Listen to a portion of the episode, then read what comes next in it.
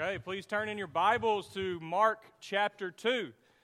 We're going to start in Mark chapter 2 and spend most of our time this morning in the Gospel of Mark. We started a series on Mark just a few weeks ago, and we're planning on studying through the Gospel of Mark all the way up until around the holiday, Christmas time, after Thanksgiving. And as we study through Mark, we don't want to just have a normal old Bible study, we want to try to imitate Jesus. We want to reflect what we see in Jesus and some of the patterns and characteristics and habits and spiritual disciplines that we see in the life and the teachings of Jesus. So, we're going to have some church wide challenges as we go along. So, right now it's fall. We're transitioning from uh, out of summer into fall. Seasons are changing. So, that means some of you might be coughing or sneezing. How many of you, as soon as you start coughing or sneezing, you go to the doctor? Does anybody go right away? All right, because you probably know your body. You know, I'm sick. How many of you, when you get sick, you don't have a very good gauge on that and you usually wait till it's almost too late? Is anybody like that? That's, that's kind of where I'm at. Usually I wait until it's almost too late. Uh, I worked with a guy several years ago. Uh, I showed up for work one day and he was in his office. It was the middle of the summer, 95 degrees outside, and he's in his office with a heavy blanket over him, shivering. And I said, I think you might be sick. You should probably go to the doctor. And he argued with me that he was not sick, his body temperature was just off, and that he was fine. Okay, so I, I went into my office, and then I heard as everybody else came in that day, watching him shiver with this heavy blanket, and everybody said the same thing. Maybe you should see a doctor. And he said the same thing no, I'm fine. And then a little bit later on in the morning, uh, we walked outside and we saw that he was standing outside with this heavy blanket on, 95 de- degrees, probably 100% humidity, still shivering. So we said, You need to go to the doctor. And we finally convinced him that he needed to go to the doctor. And he did. And about an hour later, he called back up at the church and he said, Well, they're admitting me into the hospital. Apparently, I have a massive infection in my body. And he spent the next two days in the hospital. He was very sick. He was just the last person to find out that he was sick. Not all of us have a gauge on that, of knowing maybe our own condition. As we study through Mark and we land in Mark chapter 2 this morning, uh, right in the middle there, Mark 2, verse 13 through 17, Jesus extends these famous words follow me. And this time he extends these words to a guy named Levi. We might know him in church tradition as Matthew. He's a tax collector. You've heard me say it before, you've probably studied it on your own. Tax collectors were hated. Uh, Levi probably worked for Herod, Herod the Great's sons, collecting taxes, maybe at the border when people would cross. Herod worked for Rome. So that means Levi worked for the enemy group, collecting taxes, probably making some of his own profit. So that means when people would pass by his tax booth, he probably did not greet a lot of people that were happy to see him. And then here on this day, Jesus walks up and he says, Follow me. So he does. He leaves his tax booth behind and he follows Jesus. And then right after that, Jesus is having dinner with Levi and his other sinful friends his other tax collector and sinner friends, and they're all sharing table fellowship together. And I've mentioned as you read through the Gospels, especially the Gospel of Luke, you can see how much of it takes place at a dinner table. And to share table fellowship with someone meant that you were associating with that person. You accepted that person. So Jesus is eating with the wrong people. And then guess what? The Pharisees, the religious leaders, are outside complaining and grumbling, and they're saying, Why does this guy eat with the wrong people?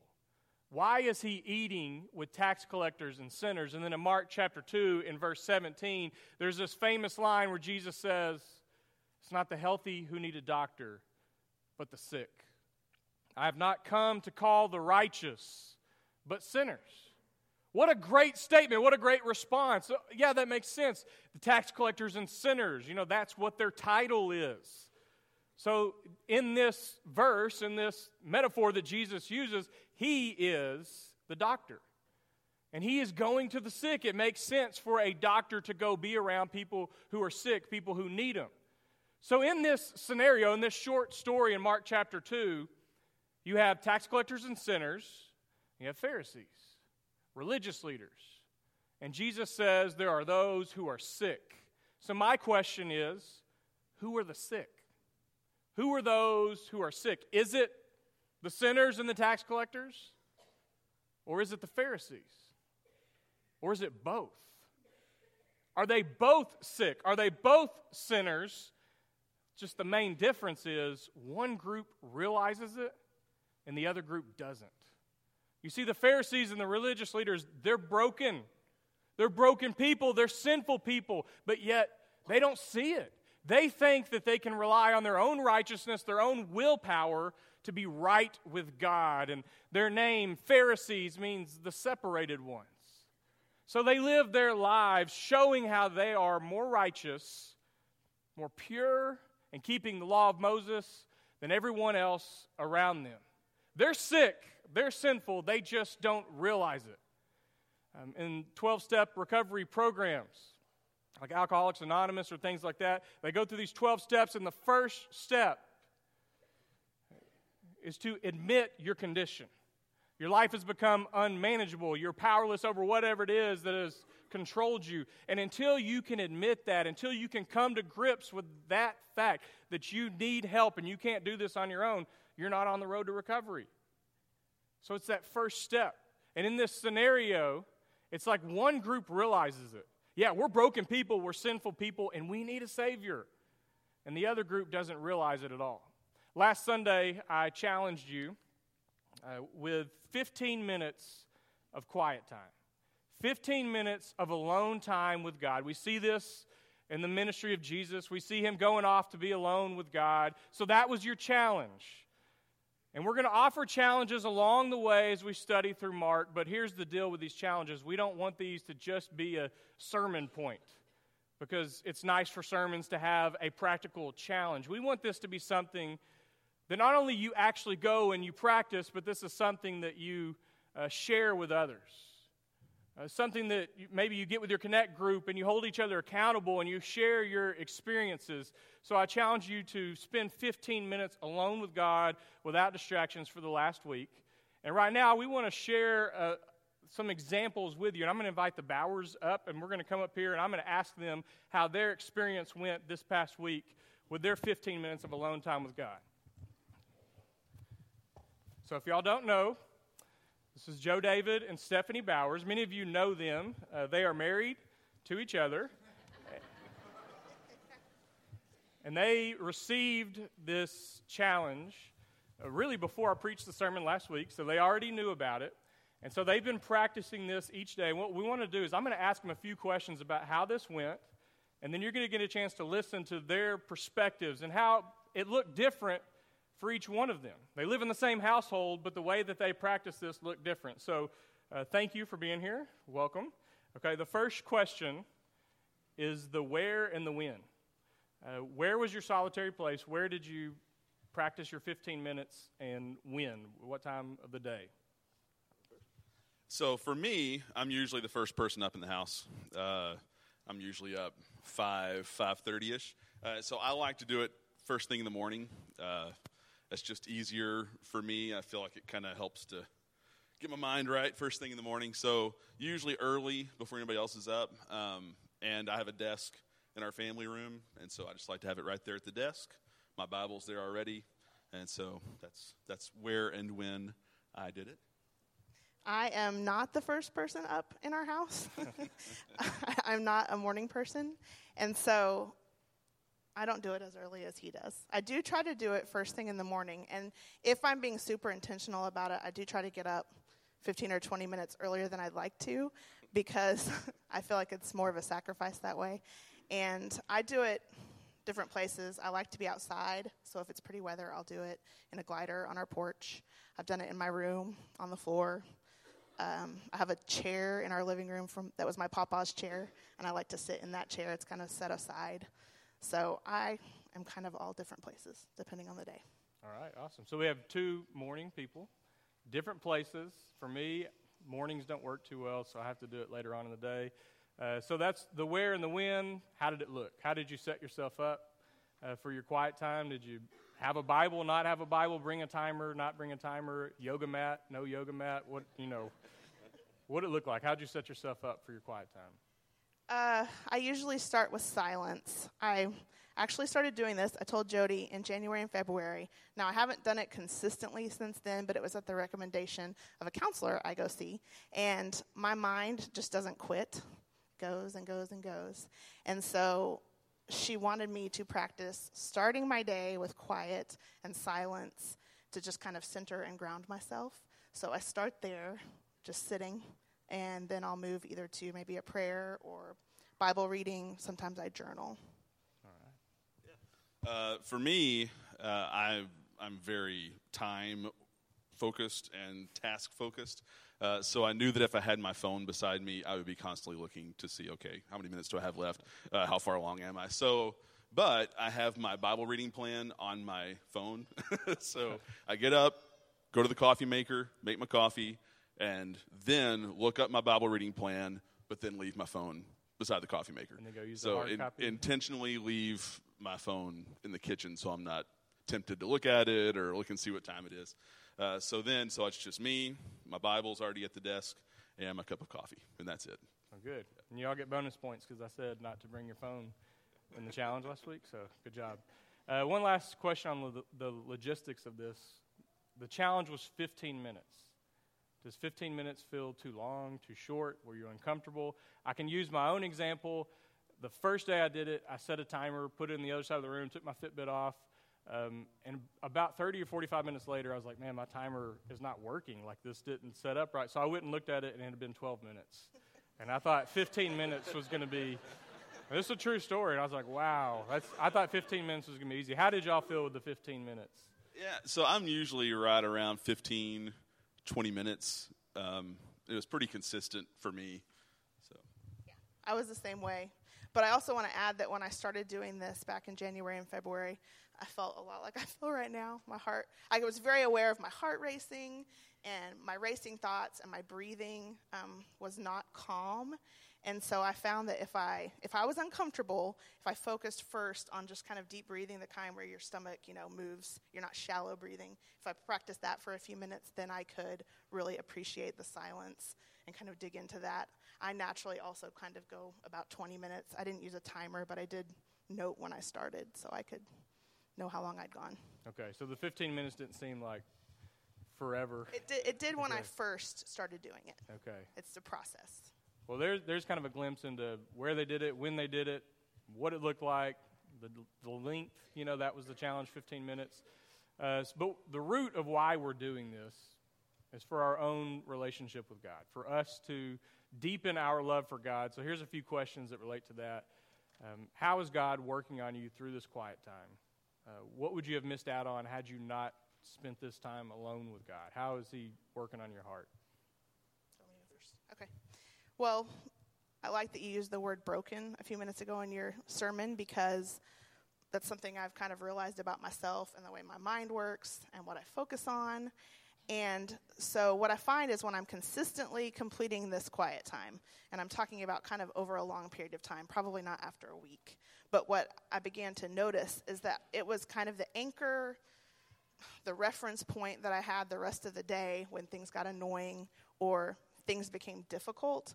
I could reference back to that as opposed to just kind of being tossed back and forth by my circumstances or reacting in a way that wasn't good. Um, it it convicted me of, of my need for him because I saw kind of how ugly I could be throughout the day, and um, it also just made me more aware of his presence and his blessings.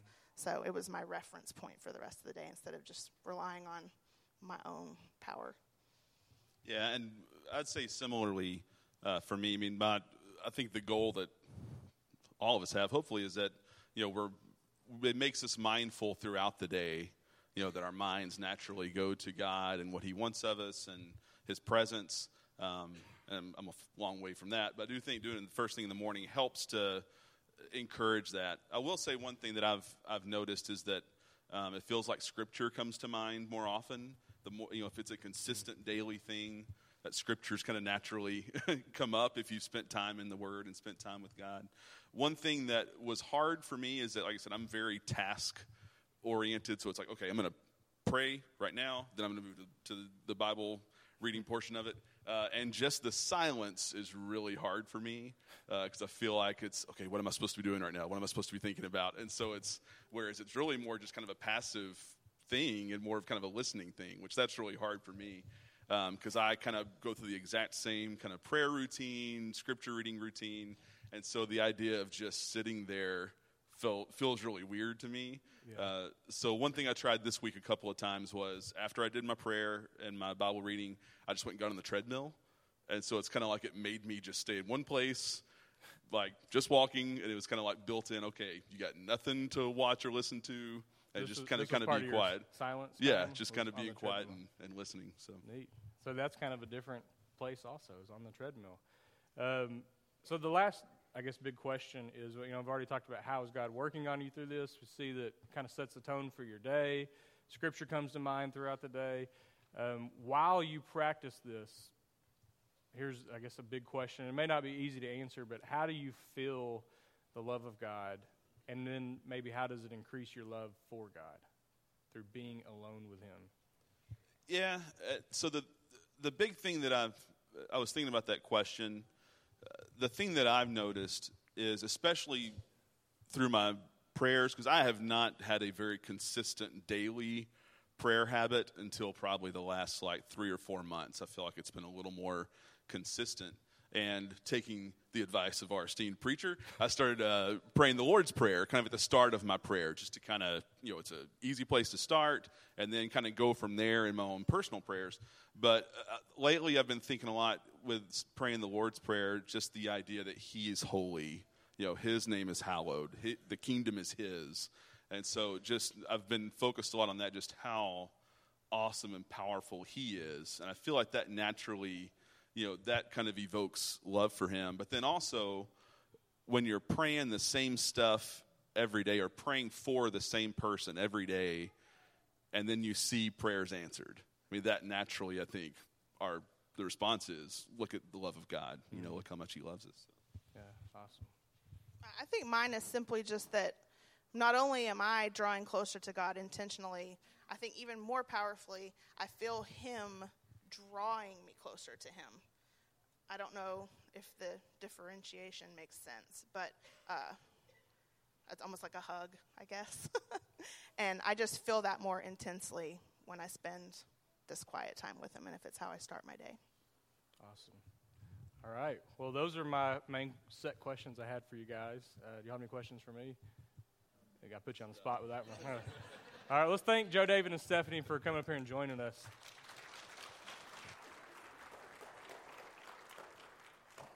So now you get a glimpse into this challenge that we had last week. We have at least two people who have done this. And so my question is how did it go for you? Did you do it? Did you remember to try to put this challenge into practice, or did you leave Sunday and completely forget because you're not used to actually taking it and doing something with it? Or did you try to practice it and you did it for a few days and then you got busy and kind of forgot? You know, what was it like for you to try to do this challenge, and here's your challenge for this week is to try it again. All right, next, we're not meeting with your Connect groups tonight, so next Sunday morning you're going to meet with your Connect group, and we want that to be a place where you hold each other accountable, you share your experiences, just like we heard from Joe, David, and Stephanie, what it was like for them, where they did it, and you know how God is working on them, what God is teaching them through it. So we want to use Connect groups as a place to do that. So my challenge to you this week just like the sinners and the tax collectors, we're all in the same boat. We are broken people in need of God. Right? And if Jesus needed to spend 40 days alone with God, if Jesus needed to wake up in the morning and get away from the disciples and everyone to spend time with God, then how much more do we need this time? So write this challenge down and really try to practice it each day this week. And we're going to continue a short little study through Mark chapter 2 as we wrap up this morning. In Mark chapter 2, we've already looked at one story, but Mark chapter 2, starting in verse 1 all the way through Mark chapter 3 and verse 6, there's five controversy stories. And we're not going to read through them in detail. Some great stories in there, some great little nuggets you could take from this, but I encourage you to read it on your own. But I'm just going to give you the big picture for just a quick moment. In Mark chapter 2, verses 1 through 12, there's a healing controversy. There's a man who's paralyzed his friends want to place this guy in the presence of Jesus because they know that Jesus can do something about it. But there's these large crowds. So they climb up on the roof, tear a hole through the roof, and lower the paralyzed man down on a mat. I mean, that's a good friend. Like, who in your life needs to be in the presence of Jesus? And are you willing to go through all that to place them into the presence of Jesus? So they do this for this man. And the first thing Jesus does after his lesson is interrupted is he doesn't heal him physically. He says, Your sins are forgiven. But that's a problem. That's a controversy because all the Pharisees, all the religious leaders, they say, Who is this guy to forgive sins? Only God can do that. So Jesus, showing his authority to be able to forgive sins, then he heals the guy physically. So the guy who was lowered through the roof, who could not move on his own or take care of himself, picks up his mat and he walks out. Well, his sins are forgiven. He's been forgiven deep down within him, but it's a controversy. And then the story we looked at in verses 13 through 17, it's an eating controversy. It's a controversy over who Jesus is sharing table with tax collectors and sinners, and that's a problem with the Pharisees and the religious leaders. And then in the middle there, in chapter 2, verses 18 through 22, it's a fasting controversy.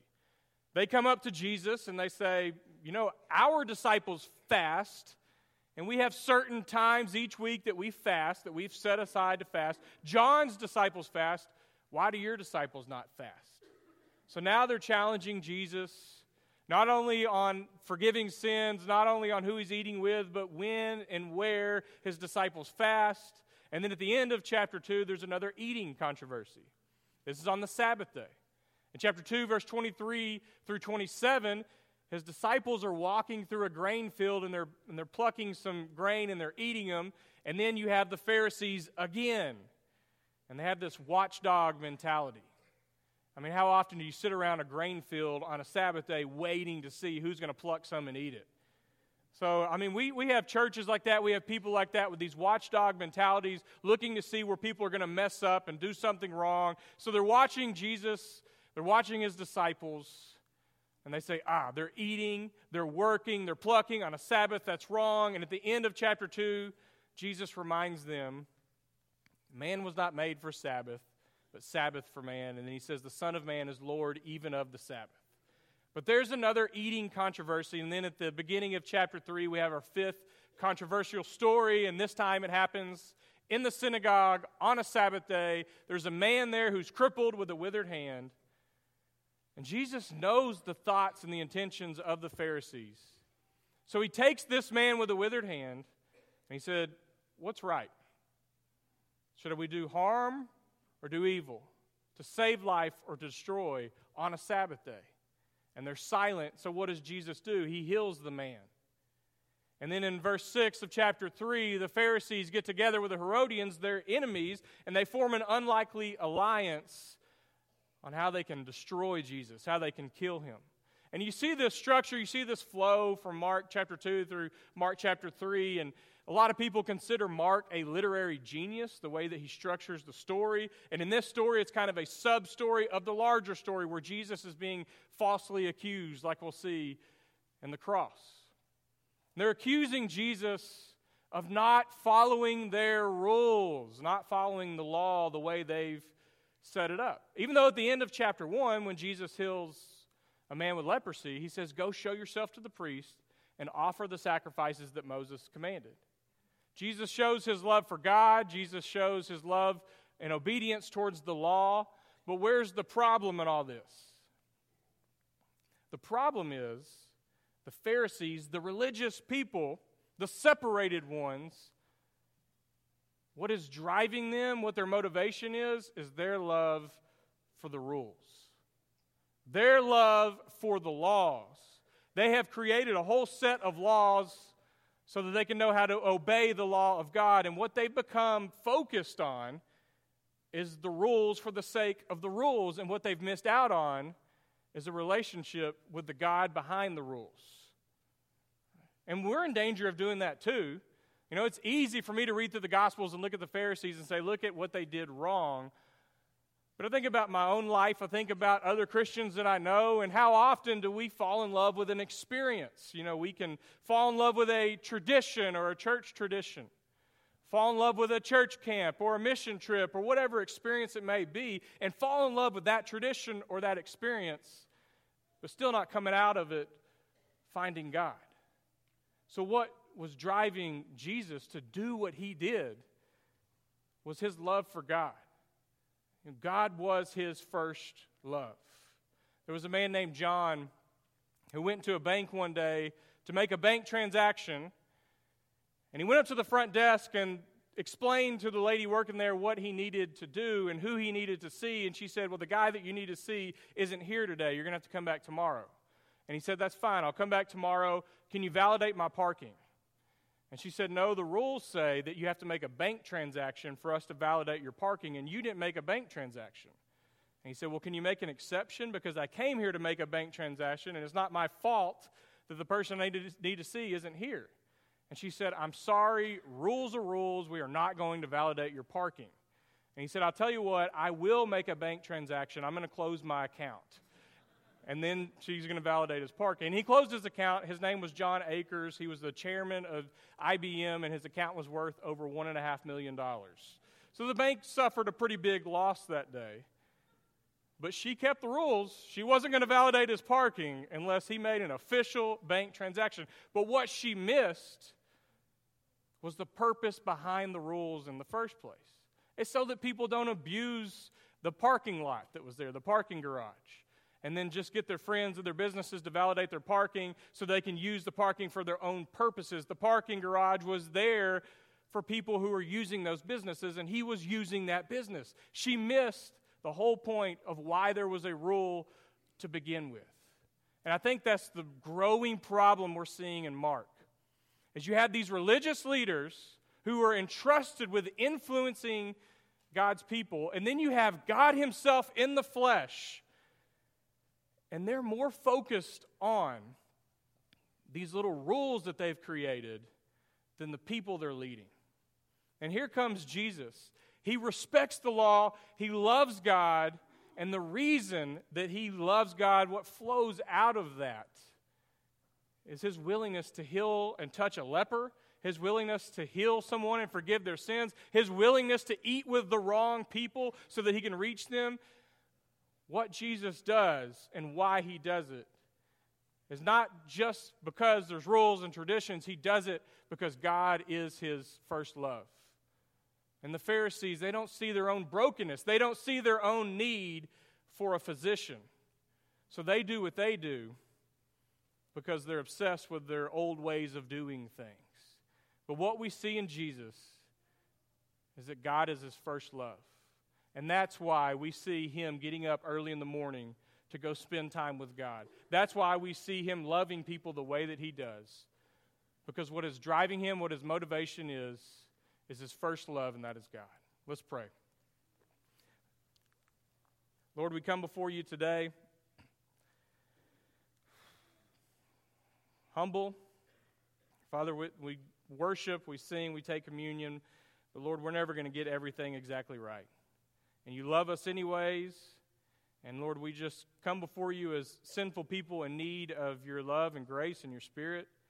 And I thank you for giving us that through Jesus. And I pray that as we're on this journey together, as we spend quiet time alone and then share together how those things go, as we try to study your word and try to reflect the life that you've given us to live in Jesus, and I just pray that you will give us the wisdom and the strength to know how to do this and what this life looks like. Father, guide our church, guide our hearts. Be with us this morning. In Jesus' name we pray. Amen. Right now, we're going to offer a chance for you to respond. If you need to grab one of our shepherds, it's said every week, it's in the bulletin, but we're going to have some shepherds around this room, and you can go talk with one right now. You can spend some time in prayer. You can come up front. If you need any prayer requests, if you need to come up here and see us, take this opportunity right now. Let me invite you to stand back up, and we're going to sing a few more songs.